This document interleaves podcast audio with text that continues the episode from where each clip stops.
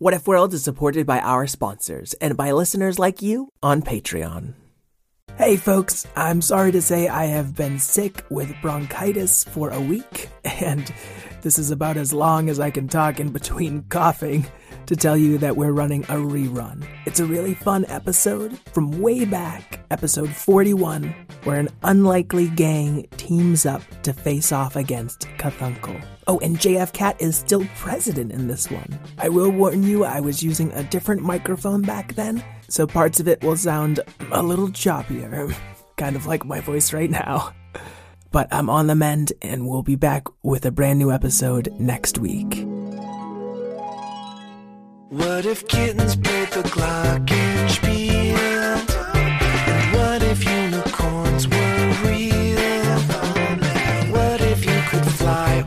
travel back in time? We welcome you to What If World.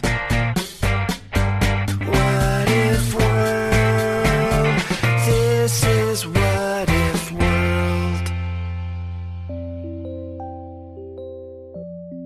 Hey there, folks, and welcome back to What If World, the show where your questions and ideas inspire off the cuff stories. Today, we're going to start off with a question from Drew. I had a carnival at my house? Wow, Drew, that is a great question. But a carnival at your house? But I don't know if we can tell that story. You see, our stories take place on What If World. And if this carnival were at your house, well, that would be in What Is World. So you are going to deny the boy's story? Oh, whoa, Cthulhu, how did you squeeze your entire giant tentacled squid body into my little studio? How indeed. For I am from What If World, whereas you are from What Is World. Oh, I know, I have friends from What If World in my studio all the time. Then why can't you tell Drew's story? Well, I just don't know if it's even possible. Of course it's possible. Haven't you ever heard my show, What Is World? Cthulhu, you don't have a show called What Is World. Sure I do. I've even got my own theme song. What is the deal with glockenspiels? Unicorns are not real. Only planes can fly, and my watch tells the time. You're currently in What Is World. I don't know, Cthulhu, that sounds a lot like my song. Then you must be copying me. Alright, well, Drew will definitely tell your story, of course. Maybe we'll just get one more short question to throw in there. You should find a Cthulhu question. Sorry, Cthulhu, that's not really how it works. We just sort of randomly pick a question or two and set a story to it. Here's a Cthulhu question from Layla. Please don't put your slimy tentacles on my keyboard, Cthulhu. Oh, I wouldn't dream of click. My name is Layla and I like Pokemon. And my what if question is what if Sniff the cat, Stacy the Fleasel, um, Dragomax, and JF Cat um, made friends and stop and and helped save the world from Cthulhu? Wow, that is an excellent question because it involves me. But Cthulhu, you lose in Layla's question. That won't matter once I get to what is world. But I told you we can't get to what is world. Oh, Mr. Eric, how little you know. Well, that's awfully cryptic, but we really need to get to our story. So let me see if I've got this all straight. What if I had a carnival at my house and Sniff the Cat, Stevie the Fleasel, Dracomax, and JF Cat made friends and helped save the world from Cthulhu? Whew! JF Cat was having a good presidency. He'd taken back the What House from Cthulhu. He'd saved thousands of Whatificans from being lost in outer space. And he'd fought for equality between all people and animals and imaginary creatures and fish and probably some other talking creatures I'm forgetting. So he did the only logical thing to do. He went on Fleasel Air and flew all the way to New What City to enjoy some shawarma. All right there, boss, said Stevie the Fleasel. We're just over the shawarma place now, so uh, go ahead and jump and just land on all fours like a cat, and you'll be okay. Excuse me. Ow. Er. And JF Cat was plummeting towards the ground, skyscrapers rising up beside him as he flew farther and farther, faster and faster. But I'm the president! Until Stevie the Fleasel caught him again Hey, it was just a little joke. and let him down gently right in front of the shawarma place. I am not amused. Ah, cool your jets, Prez, said Stevie. Speaking of, I should probably cool my jets. And he turned off his flying machine and opened the door for JF Cat. Listen, if you're so roughed up about it, just let me buy you your meal. If you think that's gonna make up for. Whoa, that smells good. Hey, only the best for you. Go pull up a tail and I'll grab our plates. Sure, I'll just pull up a uh, tail. There weren't any chairs or benches in this restaurant, just one long, curled up tail that everyone was just sitting and eating on top of. It was a pretty crowded restaurant, and there were only two seats left, next to a rather mopey looking cat. Excuse me, do you mind if I sit here? I mind everything, said Sniff, the spotted cat. Well, I er, uh, don't like to play this card, but I am the president. I know. We met a few weeks ago. You turned me into a rocket ship. That's right. You're the first rocket ship cat. Shouldn't you be happy? How can I be happy when my imaginary friend can't have his carnival? Hey, did you just say your imaginary friend? Stevie the Fleasel had just come back with two plates piled high with steaming rice and shawarma. That's right. My imaginary friend Drew wants a carnival at his house. Don't you mean your imaginary friend? asked JF Cat. Yeah, like my Arctic singing chicken Snowcamon lady, Shivallaby. And a giant icy egg appeared with a and out cracked a snowy chicken lady. Shivala baby. Oh, Shivallaby, I was just imagining you to prove a point. Baby. And she disappeared. Kind of, but an imaginary friend always exists. That sounds exhausting. I know, and he wants a carnival at his house. That's no big deal, said Stevie. We got carnivals everywhere all the time. This one happened under this tail right now. He lifted up a little piece of the tail they were sitting on to reveal Mr. Mouser and a bunch of tiny mice performers. Finally, someone's lifted this dragon tail so we can perform our carnival. Yay! The little mice started up a tiny Ferris wheel and spun a little carousel and did flips and lit rings of fire and. Add the one, add the two, add the. Plop! Stevie dropped the tail back down. Oh, dear, said Mr. Mouser. See what I mean? Stevie and JF Cat gave each other a nod, thinking, problem solved, and started scarfing down their shawarma. Oh, I just wish it came in a Mm, can. I just wish I could chase mine down a little hole. But you two don't get it. On what is world, not everything's possible. What? What? Everyone in the restaurant had stopped talking, moving, and eating, even the restaurant itself. The hot, fiery grill that had been spitting out the shawarma suddenly started opening and closing like a mouth. But what if someone asked the right question? Then surely it would be possible. The grill was just Dracomax's mouth, and the restaurant wasn't even really a restaurant. That big dragon had just gotten stuck between two buildings again. I don't know. Drew says there's a lot of rules on that world. That's crazy, said Stevie. I don't believe in this imaginary friend of yours at all. It doesn't matter. So you're saying he's not imaginary? He's imaginary. What about make believe? Unmake believe. Unmake believe. Unmake-believe. And the Snowgamon egg popped back into existence. Sure, Shivallaby. Yep, so that's why I'm sad. I won't stand for it. said Dracomax. I'm going to breathe out a portal to what is world. Just how I breathe out all your shawarma. You're saying all this delicious food I'm eating is just uh, dragon puke? And you paid for it. Good point. Everyone finish eating your dragon barf. We've got a carnival to put on. Shivallaby started warming up her vocal cords while everyone else finished their shawarma. Mr. Mouser and all his friends packed up their carnival.